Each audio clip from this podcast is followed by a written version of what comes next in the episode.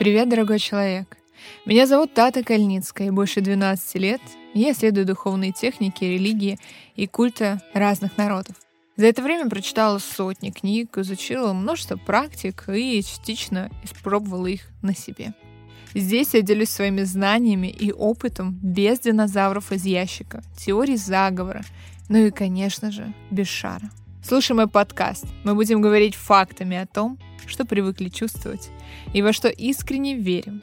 Не жди звезд или лучшего случая. Ставь сердечко или звездочки прямо сейчас. И погнали. Карма. М-м-м. Сразу столько ассоциаций, да, вокруг. Слово «карма» уже прочно вошло в русский язык, хотя употребляем мы его не всегда в изначальном смысле и подразумеваем жизненный удел или даже возмездие. Карма из бич, помните? Но карма — это не судьба, не рок и не наказание. В индийских религиях и буддизме это закон причинно-следственной связи. Действительно, любое наше действие ведет к какому-то результату. Мы можем видеть это даже в течение своей жизни. И народная мудрость давно подметила, что мы пожинаем то, что сеем, и как аукнется, так и откликнется. К тому же люди склонны искать причины событий и явлений, ожидать награды за хорошие поступки и опасаться наказания за плохие.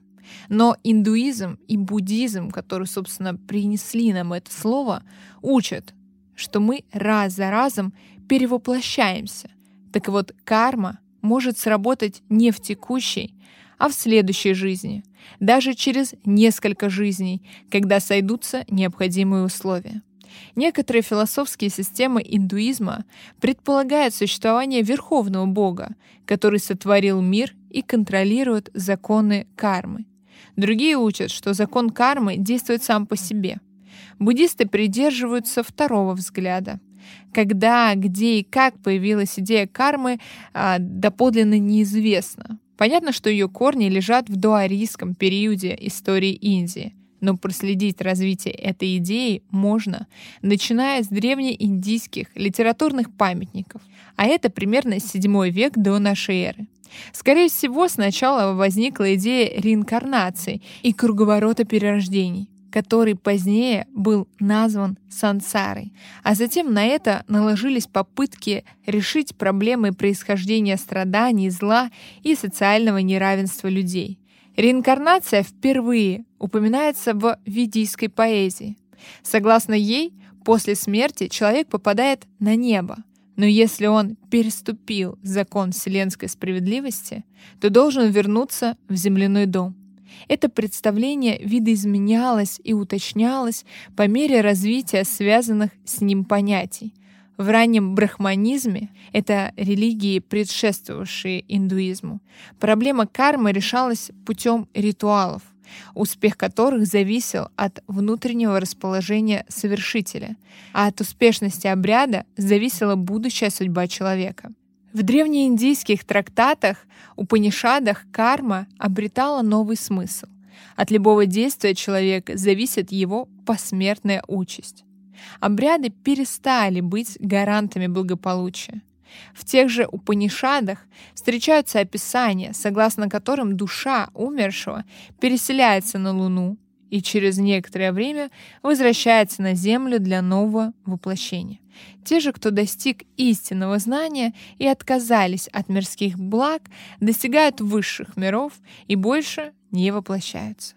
На следующем историческом этапе, в середине первого тысячелетия до нашей эры, не все религиозные и философские течения признавали идею кармы. Некоторые, соглашаясь с тем, что происходит реинкарнация, отрицали закон возмездия, считая, что после череды воплощений человек все-таки освобождается, несмотря на совершенные ошибки. Однако, все же в итоге в индийских религиях карма стала центральным понятием.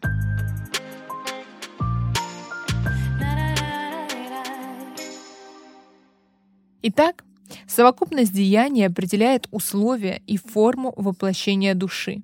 Но цель человека, мокша, освобождение от цикла рождения и смертей, ведь для индийцев перевоплощение — это не альтернатива вечной жизни, а кабала. Мокша трактуется по-разному.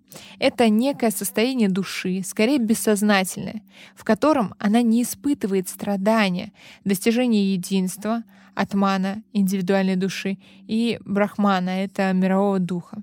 Таким образом, учения о карме и о сансаре взаимодополняют друг друга. Если человек совершает только хорошие и добрые деяния, это обеспечивает ему преимущество в следующей жизни. Но карма, хотя и хорошая, все равно накапливается, и человек остается в колесе сансары. Чтобы карма не накапливалась, деяния должны быть бескорыстными, лишенными влияния страстей и желаний. Тогда они не вызывают последствий. Более того, разрушают уже накопленные последствия. Таким образом, человек и приближается к мокше. Понятие кармы влияет и на этику общества. Злодей, причинивший вред множеству людей, живет благополучно и умирает спокойно. Это оскорбляет наше чувство справедливости. Не имея возмездия на земле, мы обращаемся к идее посмертного воздаяния. Если есть закон, который неотвратимо ведет к возмездию за зло, то злодей будет опасаться творить зло. Ну, то есть учение о карме выступает в качестве учения о естественной нравственности. С другой стороны, карма — это основа социального устройства Индии. Она оправдывает существование каст, социальные различия, любые беды вплоть до гибели младенцев.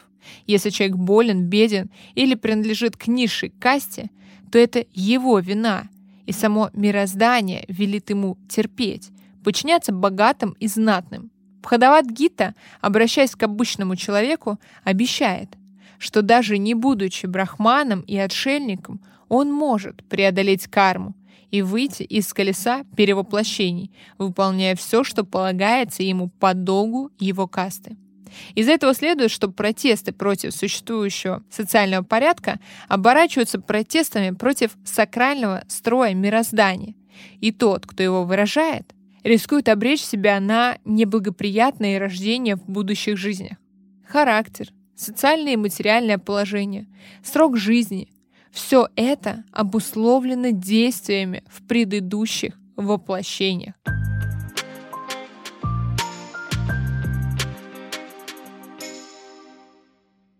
Причиной пребывания в сансаре под действием кармических законов мысли индуизма называют духовное невежество, незнание собственной духовной сущности, либо оторванность от высшего Бога. Подлинное познание — это осознание тождества Атмана и Брахмана, индивидуальной души и мирового духа. Чтобы достичь просвещения, рекомендуются психотехнические упражнения — это йога, размышления, истинная любовь к божеству, исполнение сложных ритуалов, бескорыстный образ жизни и так далее. Однако такая интерпретация означает по существу растворение человека в духовном мире, ведь переходящим признается не только тело, но и мысли, чувства, переживания, даже опыт, то есть сама личность конкретного человека. Своеобразно учение о карме в джайнизме. Согласно ему, карма состоит из мельчайших частиц материи, которые прилипают к душе. Получается и душа материальна. Это заслуги или грехи. Их тип и количество определяют судьбу человека. Переродится ли он в худшей или лучшей форме, или совсем освободится от цикла переселения души. Поступая эгоистично, жестко и бесчеловечно, человек накапливает тяжелую карму, которая тянет душу вниз. Карма от добрых деяний не отягощает душу. Добровольные страдания уменьшают накопленную карму. По джайнизму спасение души включает в себя освобождение от кармы, которое ведет и к освобождению от телесности, а нирвана — это независимость от кармы и телесности. Уничтожить карму можно верой, знанием и правильным поведением. Все в рамках джайнистического вероучения.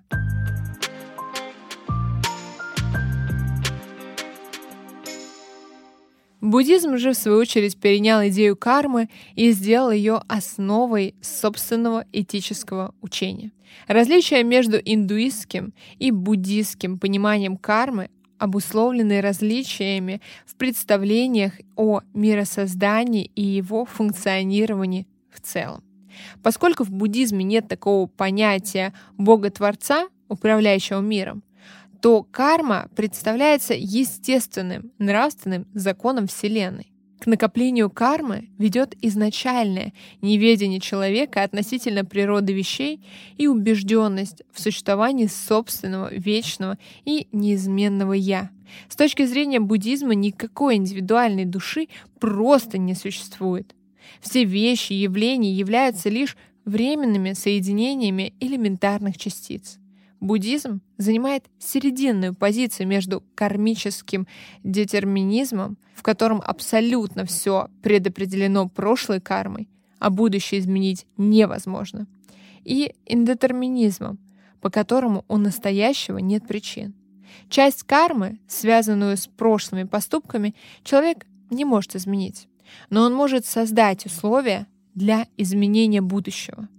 Если индуисты полагают, что судьбу человека определяют любые действия, то в буддизме карму создают только осознанные поступки. Буддизм учит, что переродиться можно в одной из пяти форм, как божества, героя полубожества, человека, животного, либо обитателя ада. Предпочтительной считается третья форма, так как только человек может достичь нирваны. Согласно буддизму, благие действия приносят только благие результаты. Негативные никогда не приводят к нашему благу. Видимо, пословица «благими намерениями выложена дорога в ад» тут не работает. К тому же засчитываются не только и не сколько действия, сколько и мысли, ведь любое действие сначала рождается в разуме. Слова и действия вторичны по отношению к сознанию. И если действие непреднамеренное, оно не создает кармы. Карма приумножается, то есть последствия не обязательно пропорциональны действию. По этой логике убийство комара может привести к серьезным страданиям в нескольких последующих жизнях. Как вы понимаете, после каждого лета наша с вами карма неочищаема. Карма не исчезает. Мы непременно увидим плоды наших действий. Преимущество знающего законы кармы человека в том, что он может сознательно делать то, что принесет ему в будущем добро, и воздерживаться от того, что принесет страдания.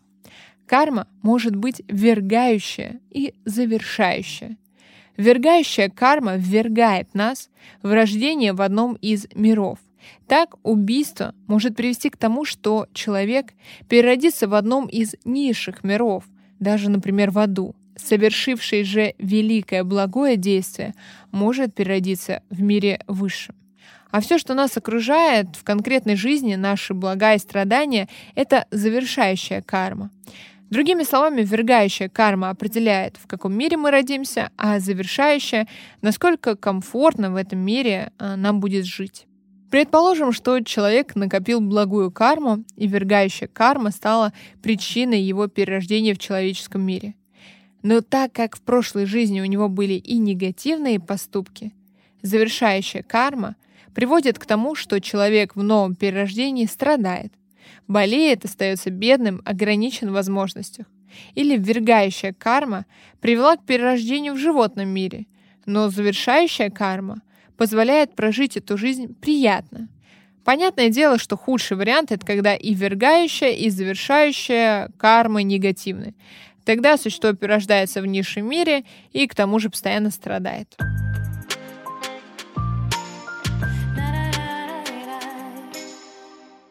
Какие же действия ведут к негативной карме, а какие к благой? Будда сводил все к десяти видам действий. Первые три мы совершаем телом убийство, воровство, прелюбодеяние. Четыре совершаются через речь. Ложь, злословие, грубость, пустословие. Последние три совершаются умом. Алчность, злонамерение и ложные воззрения. Отказ от совершения этих десяти действий ведет к накоплению благой кармы. Как же избавиться от накопленной негативной кармы? Путем четырех сил. Сила опоры на три драгоценности буддизма – Будду, его учения и Санху, и на устремление к просвещению на благо всех живых существ. Сила раскаяния, сила мантр, сила обещания не повторять. Другими словами, человек, познав и приняв три драгоценности буддизма, искренне раскаивается, начинает петь мантры и дает обещание не повторять действий, ведущих к негативной карме. Понятие кармы распространилось и на Западе, в эзотерических течениях, зачастую получая трактовку очень далекую от традиционной. Учение о карме объясняет причину зла и страданий в контексте веры в перевоплощение. Что бы ни проживал человек, это результат его собственных действий в предыдущих рождениях. Человек является причиной своей текущей судьбы, и он же определяет свою будущую судьбу. Однако остается тайной первопричина страданий. Скорее, страдание существовало всегда, ведь сансара безначально. Ни у одного существа не было абсолютно первой жизни. Оно пребывает в сансаре извечно. Сейчас тема кармы, кармических привязок, развязок, кармического рода и так далее максимально популяризирована в эзотерической среде, и не всегда это корректно. А если вам предлагают, а, не знаю, почистить родовой кармический канал или что-то еще, это ну, скорее невозможно, потому что только сам человек может почистить, да, сделать эти кармические задачи от рода и не только, если корректный специалист скажет ему, как это можно сделать. А, в том числе, если вам говорят, ну это вот кармическая связь, да, у вас там с кем-то, и это абсолютно не значит, что вы всю жизнь должны страдать, если вы в этих отношениях или общении несчастны. От себя же хочу порекомендовать мою близкую подругу, давнюю Наташу. А, в ее телеграм-канале «Ведьмино подполье» есть очень много про карму. Она берет как раз консультации, является тем самым специалистом, который может дать нужные ключи, благодаря которым вы сами сможете решить свои кармические и не только задачи. А это был подкаст «Без шара». Не забывайте ставить звездочки, сердечки, комментарии, пуш-уведомления. С вами была Тата Кальницкая, и я рада, что мы провели с тобой это время. Главное помнить, действующей силой являешься только ты. Наш подкаст выходит по четвергам. Пока-пока.